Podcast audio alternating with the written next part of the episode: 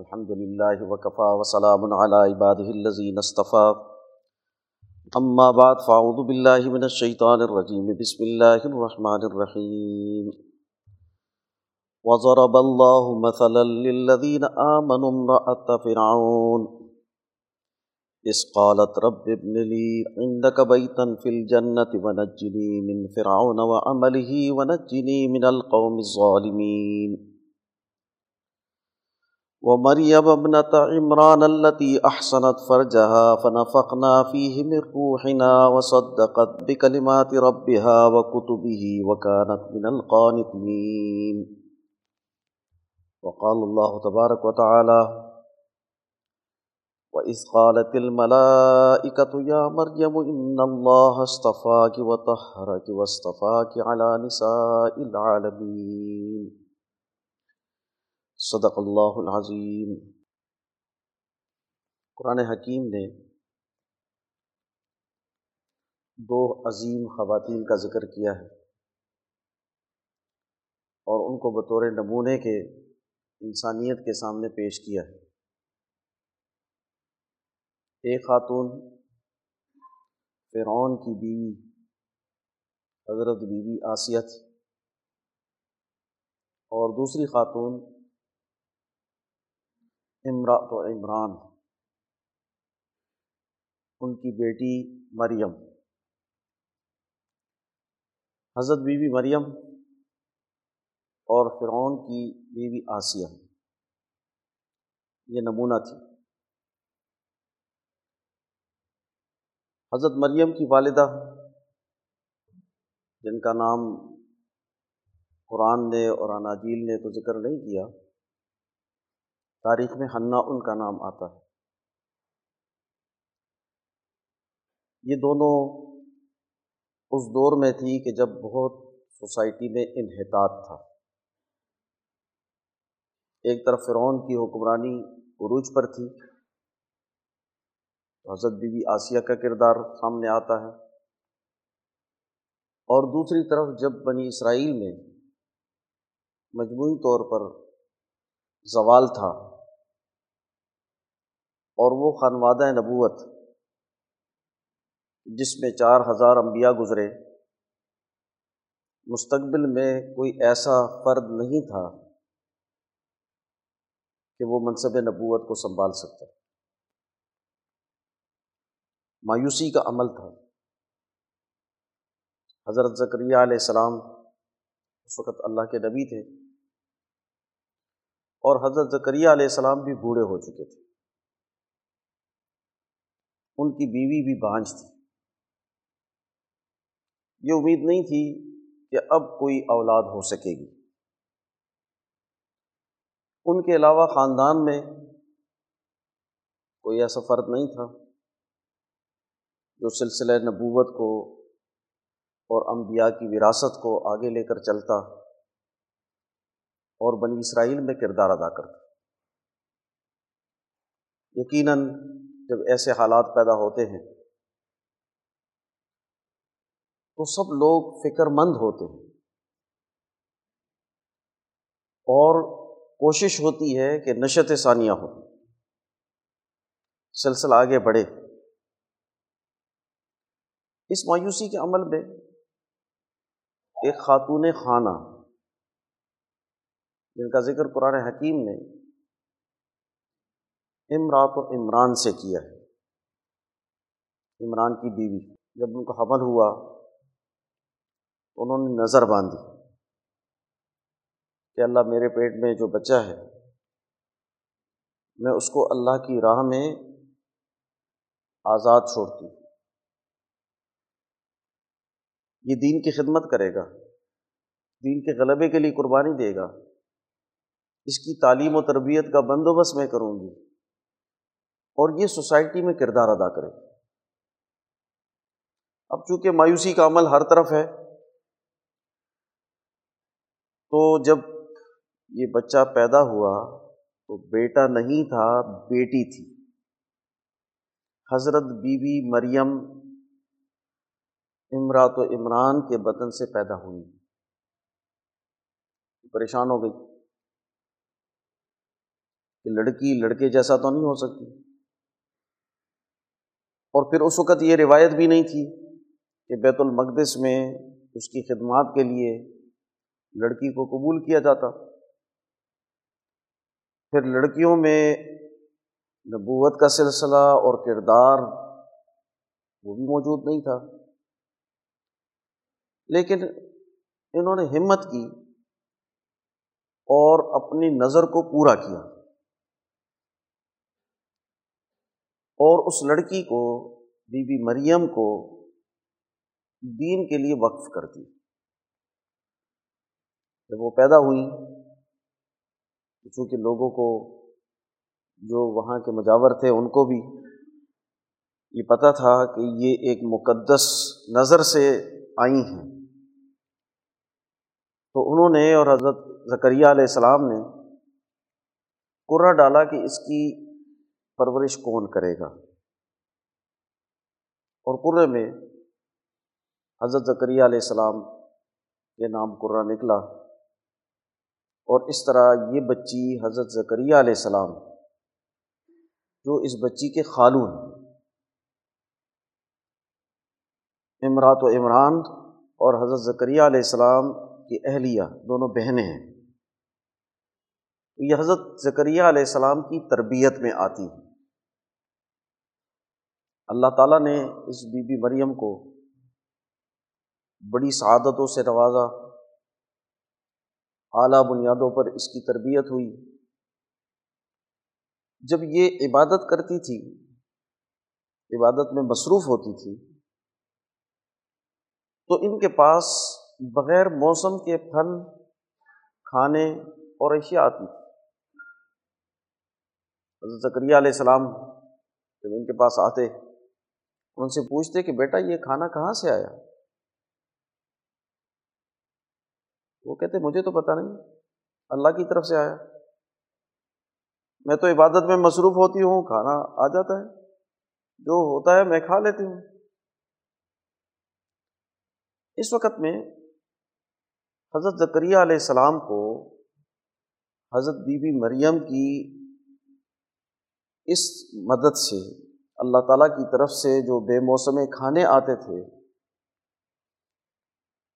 حضرت be be مریم کی اس ہمت اور اللہ کی طرف سے بغیر موسم کے کھانے آنے آنے کے حوالے سے حضرت ذکریہ کا علیہ السلام کا ذہن اس طرف متوجہ ہوا کہ اگر اس بچی کو اللہ تعالیٰ بغیر موسم کے پھل دے سکتا ہے، رزق دے سکتا ہے تو میری دعا سے میری اولاد کیوں نہیں ہو سکتی؟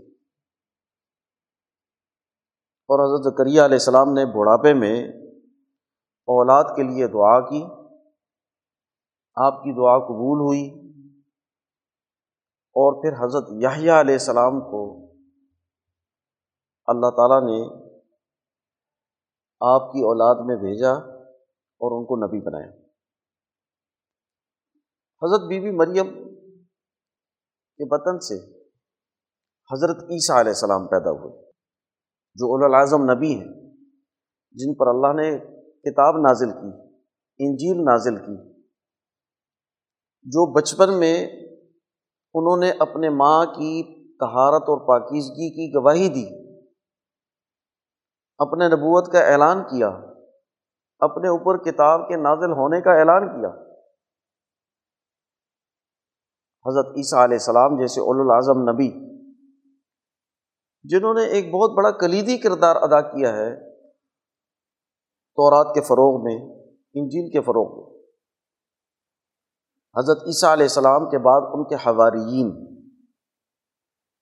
انہوں نے تورات و انجیل کی ترویج کی اور یہ حضور صلی اللہ علیہ وسلم کے لیے، آپ صلی اللہ علیہ وسلم کی بیست کے لیے ارحاس بنے۔ ارحاس کہتے ہیں راستہ صاف کرنے والے، راستہ بنانے والے۔ یعنی قومیت سے بین الاقوامیت کی طرف جانے اور ایک بین الاقوامی نبی کے آنے کے لیے جو راستہ بنانے کا سبب بنا، وہ حضرت عیسیٰ علیہ السلام اور ان کے بعد ان کے حوارین تھے، جنہوں نے بین الاقوامی سطح پر تورات کی تعلیم کو آگے بڑھایا اور تورات اور انجیل کی تعلیم پر حکومت قائم کی۔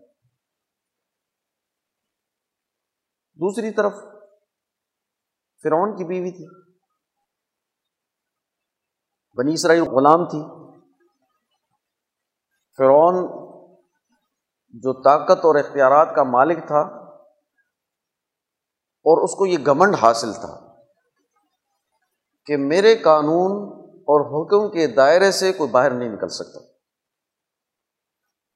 میں جس کو چاہوں تو زندہ رکھوں، جس کو چاہوں تو مار دوں۔ جس کو چاہوں تو بھوکا رکھوں، جس کو چاہوں تو نواز دوں۔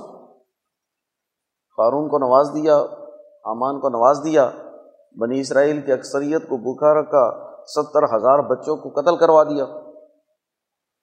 بنی اسرائیل کو غلام رکھا۔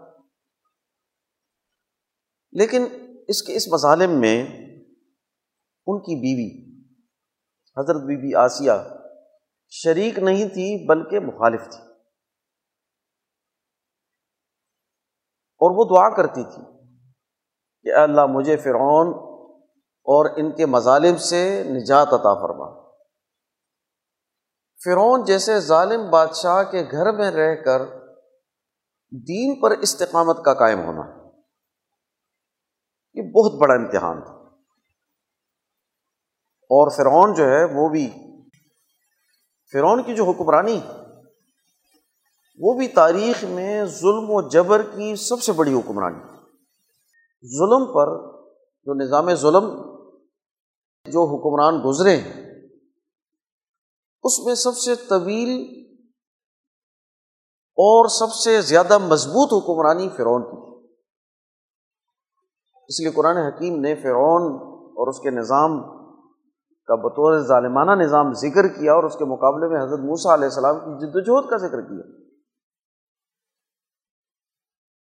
آج تک جتنی بھی ظالم قوتیں ہیں، وہ فرونی پالیسیوں پر عمل کرتی ہیں۔ قرآن حکیم نے اس کی پالیسی کا ذکر کیا، ان فرعون علا فی الارض وجعل اہلها شیعہ اس نے زمین میں سرکشی کی اور اس کے رہنے والوں کو تقسیم کر دیا۔ ڈیوائڈ اینڈ رول کی سیاست۔ تقسیم کرو، آپس میں لڑاؤ، فرقے بناؤ اور جو طاقتور لوگ ہیں ان کو قتل کر دو۔ کمزور لوگ ہیں ان کو چھوڑ دو۔ یہ ظالمانہ اقتدار اس کا چار سو سال تک رہا۔ اگر آج ہم حکمرانیاں دیکھیں تو کیپٹلزم کا عروج وہ سوا دو سو سال سے زائد نہیں۔ سوشلزم کا سسٹم ایک سو اور چند سال ہو گیا اس کو۔ کیپٹلزم کے اس ظالمانہ اقتدار میں دو عالمی جنگیں ہوئیں، ایک سرد جنگ ہوئی، قومیں تباہ ہوئیں۔ لیکن اس کا دورانیہ آپ دیکھیں تو ابھی تک فرعون کو نہیں میٹ کر سکا۔ تو دنیا کا کوئی ظالمانہ اقتدار وہ فرعونی مظالم سے آگے نہیں بڑھا۔ اور فرعون کے گھر میں جو خاتون خانہ ہے وہ اس کے مشن کی باغی ہے وہ اس کے نظام کی باغی ہے اور دین حق پر قائم ہے قرآن اس کو سیمبل کے طور پر پیش کرتا ہے۔ اور پھر اس بی بی آسیہ کو یہ سعادت حاصل ہوئی کہ حضرت موسا علیہ السلام کو ان کی پرورش میں لے جایا گیا۔ تو یہ دو خواتین ہیں جو تبدیلیاں لانے والی خواتین ایک وہ جنہوں نے موسا علیہ السلام کی پرورش کی اور دوسری وہ جن کے بدن سے حضرت بی بی مریم جیسی خاتون پیدا ہوئی اور پھر اللہ تعالیٰ نے ان کو عیسیٰ علیہ السلام جیسا بیٹا عطا کیا، بغیر باپ کے۔ جب بھی مایوسی کا عمل ہوتا ہے، تو ایک بنیادی سوال دوستوں کے ذہن میں پیدا ہوتا ہے۔ اور سامراجی نظام کے ذریعے سے پروپیگنڈا بھی ہے کہ ہم چند لوگ کیا کریں گے۔ میرے اکیلے کسی مشن کو اختیار کرنے کی کیا وقت ہوگی؟ میری بات کا کیا وزن ہے؟ میں کیسے تبدیلی لے کر آؤں؟ قرآن حکیم نے ان باتوں کو غلط ثابت کیا ہے۔ اور قرآن حکیم نے یہ وضاحت کی کہ جب انحطاط کا مایوسی کا دور ہے، جس میں اللہ کے نبی حضرت ذکریہ علیہ السلام کے سامنے بھی کوئی راستہ نہیں، چونکہ ان کی اولاد نہیں ہے اور بڑھاپے میں پہنچ چکے۔ اس وقت میں ایک خاتون جو جتنا عمل کر سکتی تھی، ان کی ہمت تھی کہ انہوں نے یہ ارادہ کیا کہ میں اپنے بچے کو اللہ کی راہ میں وقف کرتی ہوں۔ اس خاندان نبوت میں جو نیا بچہ آ رہا ہے، میں اس کو اللہ کی دین کی خدمت کے لیے آزاد چھوڑتی ہوں۔ اس سے میں اپنی خدمت نہیں لوں۔ یہ دین کے غلبے اور دین کے فروغ کے لیے اس کے لیے کردار ادا کرے۔ اور پھر آپ دیکھیں کہ بچی پیدا ہوئی تو تب بھی ایک نیچرل عمل تو تھا۔ انسان کے ذہن پر اس کا اثر ہو کہ بیٹی اب کیا کردار ادا کرے گی۔ لیکن پھر بھی ہمت نہیں آ رہی اور ان سے جو اگلا حضرت عیسیٰ علیہ السلام پیدا ہوئے۔ حضرت عیسیٰ علیہ السلام نے بہت بڑا کردار ادا کیا۔ اور ان کی مخالفت جو ہے وہ اسی تورات کو ماننے والے یہودیوں نے کی۔ اس قوم نے وہاں کے جو حالات ہیں، اس کا اندازہ اس سے لگایا جا سکتا ہے کہ حضرت زکریہ علیہ السلام کو قوم نے آرے سے چیرا نبی کو نہیں چھوڑا۔ اس نبی کے خلاف ہوئے۔ اور جب حضرت زکریہ علیہ السلام کو ایک درخت نے پناہ دی، درخت میں جیسے خالی جگہ ہوتی ہے، اس میں ان کو پناہ دی اور ان کے کپڑے سے معلوم ہوا کہ حضرت زکریہ علیہ السلام اس درخت کے اندر ہے تو ان ظالم لوگوں نے آرے سے اس درخت کو کاٹا اور حضرت زکریہ علیہ السلام کو اس میں شہید کر دیا اور پھر حضرت عیسیٰ علیہ السلام نے جب نبوت کا اعلان کیا اور اتنے بڑے معجزات دکھائے، بغیر باپ کے پیدا ہوئے، بچپن میں اپنے ماں کی پاکیزگی کی گواہی دی پنگوڑے میں تھے جب انہوں نے گفتگو کی، اور یہ بتلایا کہ مجھے اللہ تعالیٰ نے نبی کے طور پر محبوس کیا۔ مجھے نبوت سے سرفراز کیا جائے گا۔ مجھ پر کتاب نازل کی جائے گی۔ لیکن اس کے باوجود یہودی حکمران جو ظلم اور اقتدار کے نشے میں تھے، انہوں نے سازش کر کے حضرت عیسیٰ علیہ السلام کو سولی پر چڑھانے کی کوشش کی۔ یہ دوسری بات ہے کہ اللہ تعالیٰ نے آپ کو محفوظ کر کے آسمانوں پر اٹھا لیا۔ اور ظالم قوم سے آپ کو نجات دلائی۔ امرا تو عمران ایک خاتون خانہ ہے۔ اور آپ سوچیں کہ آج کے دور یا آج سے کچھ پہلے سوسائٹی میں خواتین کا ایکٹیو رول کتنا تھا؟ پھر بنی اسرائیل کے دور میں ایک خاتون کا جو ایکٹیو رول ہو سکتا ہے وہ کتنا ہے؟ لیکن ان کی ہمت تھی۔ ان کی ہمت نے ایک اثر پیدا کیا۔ اور ان کی دعا قبول ہوئی اور اس سے دو انبیاء دنیا میں تشریف لائے۔ پہلے نبی حضرت یاہی علیہ السلام وہ بھی حضرت بی بی مریم کی وجہ سے کہ جب اللہ تعالیٰ نے امرات و عمران کی بیٹی حضرت بی بی مریم کو قبول کیا اور ان کی عبادت کو قبول کرتے ہوئے بغیر موسم کے پھل ان کے پاس بھیجے اور طرح طرح کے کھانے بھیجے۔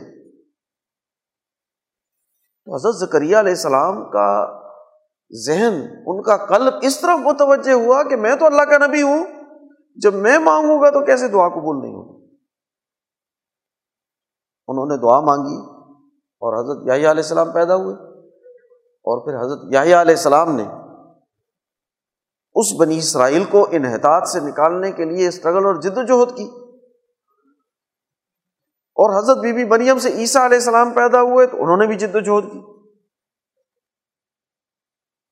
یاد رہے کہ یہ نہیں ہوتا کہ انسان ایک عمل کرے اور فوری فوری اس کا نتیجہ نکلے۔ لیکن یہ نہیں ہو سکتا کہ انسان عمل اور کردار ادا کرے اس کا نتیجہ نہ ہو۔ حضرت مولانا حفظ الرحمان سہاروی صاحب نے یہ لکھا ہے کہ ہر انسان کے چھوٹے سے چھوٹے عمل کا بھی وزن ہے۔ اور اس کی مثال انہوں نے بال سے دی ہے۔ کہ سورج کی روشنی میں اگر ایک بال آپ پکڑ لیں، تو اس کا سایہ بظاہر نظر نہیں آتا۔ لیکن آپ اس بال کے ساتھ تین چار بال اور ملا دیں، تو اس کا سایہ نظر آنا شروع ہو جاتا ہے۔ اس کا مطلب ہے اس ایک بال کا بھی سایہ تھا۔ اس لیے تین چار بال مل کر وہ سایہ موٹا ہوا، تو انسانوں کی نگاہوں میں وہ نظر آنے لگا۔ کوئی عمل ضائع نہیں جاتا۔ وہ عمل کتنا ہی چھوٹا کیوں نہ ہو۔ اور کوئی چھوٹا انسان نہیں ہے جو یہ سمجھے کہ میں کمزور ہوں، میری ہمت سے کیا ہوگا؟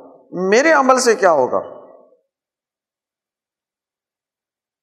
ایک خاتون جو نبیہ نہیں ہے، نبی کے گھر میں بھی نہیں ہے، نبی کی بیوی کی بہن ہے، اس خاندان نبوت سے تعلق رکھتی ہے۔ لیکن اس کا جذبہ، ہمت، دین کی سربلندی کا ذہن، وہ کتنا اونچا اور اعلیٰ ہے کہ جب اس نے دیکھا کہ ہر طرف مایوسی ہے، تو جو ہمت تھی، اس کو اللہ کے سامنے رکھا اور اپنے پیٹ میں، رحم میں، مادر میں جو بچہ تھا، اس کو اللہ کے لیے آزاد کر دیا۔ اس کی نیت کی، اس کی ہمت کی۔ اور اس کا اثر پیدا ہوا۔ اس کا اثر اگلی پڑلی میں یعنی بی بی مریم اور پھر اس کے بعد حضرت عیسیٰ علیہ السلام پیدا ہوئے۔ اگلی نسل میں اس کا اثر پیدا ہوا۔ اس لیے یہ نہیں ہوتا کہ انسان عمل کرے اور عمل کا نتیجہ فوراً ہی اس وقت میں نکل آئے۔ یا عمل اس نیت سے کیا جائے کہ میری زندگی میں تبدیلی آ کر مجھے حکمرانی صرف ملے تو میں کام کروں؟ نہیں، ہمارے ذمے تو کام کرنا ہے۔ دین کے غلبے کی جد و جہد کرنی ہے۔ اور اللہ تعالیٰ کسی پر اس کی ہمت سے زیادہ بار اور بوجھ نہیں ڈالتا۔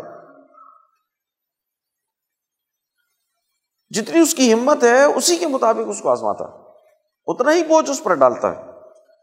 اور اتنے ہی بوجھ کے اثرات اور نتائج نکلتے ہیں۔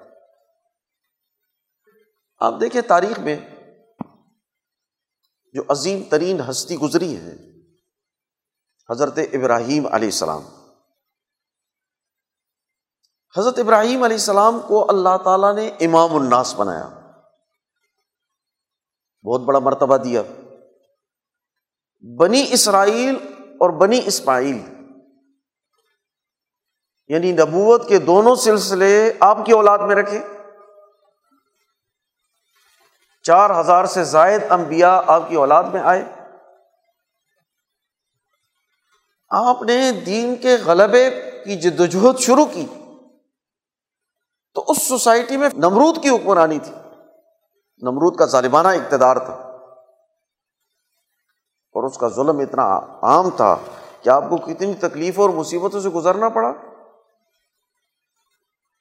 اس سوسائٹی میں آپ کو ماننے والے لوگ کتنے تھے؟ ایک آپ ہیں علیہ السلاۃ والسلام۔ آپ کی بیوی ہے بیوی کی باندھی ہے اور ایک بتیجا ہے، حضرت لوت علیہ السلام۔ آپ پر ایمان لانے والے چار پانچ لوگ چار لوگوں کا قافلہ ہے۔ لیکن سچائی پر قائم ہے، اس سچائی پر ہمت اور استقامت کے ساتھ وہ کھڑے ہیں۔ مشن کو نہیں چھوڑا۔ آپ کے بعد حضرت اسحاق علیہ السلام اور اسماعیل علیہ السلام پیدا ہوئے۔ اسماعیل علیہ السلام اور پھر ان کے بعد اسحاق علیہ السلام۔ حضرت اسماعیل علیہ السلام کو بوادن غیر ذی ذر میں چھوڑا اور حضرت اسحاق علیہ السلام سے حضرت یعقوب علیہ السلام پیدا ہوئے۔ اور حضرت یعقوب علیہ السلام کے بھی بڑھاپے میں حضرت یوسف علیہ السلام تشریف لائے۔ اور حضرت یوسف علیہ السلام نے ابراہیمی ملت پر، حنیفیت پر جو پہلا نظام قائم کیا، وہ مصر میں قائم کیا۔ یعنی چوتھی نسل میں۔ ابراہیم علیہ السلام، اسحاق علیہ السلام، یعقوب علیہ السلام، یوسف علیہ السلام۔ اس کا اثر اور نتیجہ چوتھی نسل میں پیدا ہوا۔ دین کے غلبے کا کام۔ انسانیت میں نشت ثانیہ پیدا کرنا، انسانیت کو غلامی سے نکالنا، انسانی سوسائٹی میں کلی تبدیلیاں پیدا کرنا۔ یہ جز وقتی یا تھوڑے عرصے میں نتائج پیدا کرنے والا کام نہیں۔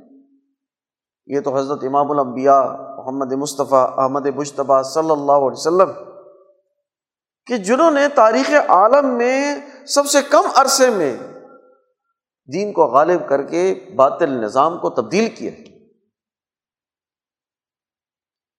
ورنہ تو ہمارے سامنے حضرت نو علیہ السلام کا اسوا بھی موجود ہے۔ جو ساڑھے نو سو سال تک قوم کے سامنے تبلیغ کرتے ہیں۔ تیئیس سال اور ساڑھے نو سو سال۔ یہ ویری کرتا ہے کہ اس درمیان میں دین کے غلبے کا مشن کس وقت میں اور کس نسل میں پورا ہو؟ اس لیے ہر نبی کے ذمے ہمت کے ساتھ جرت کے ساتھ دین کے غلبے کی ذمہ داری تھی اور انہوں نے اپنی ذمہ داری کو پورا کیا۔ ایسے ہی ہمارے ذمے بھی دین کے غلبے کا مشن ہے۔ اور اس مشن میں اپنی بساط، اپنی ہمت، اپنی استطاعت کے مطابق اپنا حصہ ڈالنا یہ ہمارا فریضہ ہے۔ یہ ہماری ذمہ داری ہے۔ انسان کو کتنی صلاحیت عطا کی گئی اور کتنی ہمت دی گئی۔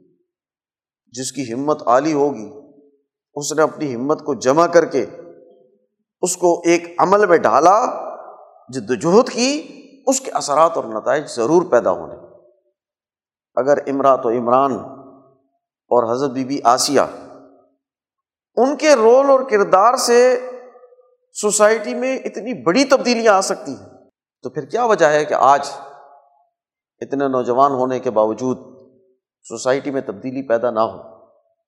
یقیناً ایسی تبدیلیاں ضرور آتی ہیں اور ضرور آئیں گی اور یہ ہماری ہمت جرت صلاحیت، شعور، تنظیم اور طاقت پر ڈپینڈ کرتی ہیں اللہ تعالیٰ ہمیں عمل کرنے کی توفیق عطا فرمائیں دین کے غلبے کے مشن سے جڑے رہنا اور دین کے غلبے کی کوشش کرنا اور اس پر استقامت اختیار کرنا، یہ ہماری نصیب میں ہو۔ ہمیں اپنے کابرین کے مشن پر چلنے کی توفیق نصیب ہو۔ وما علینہ الفلاح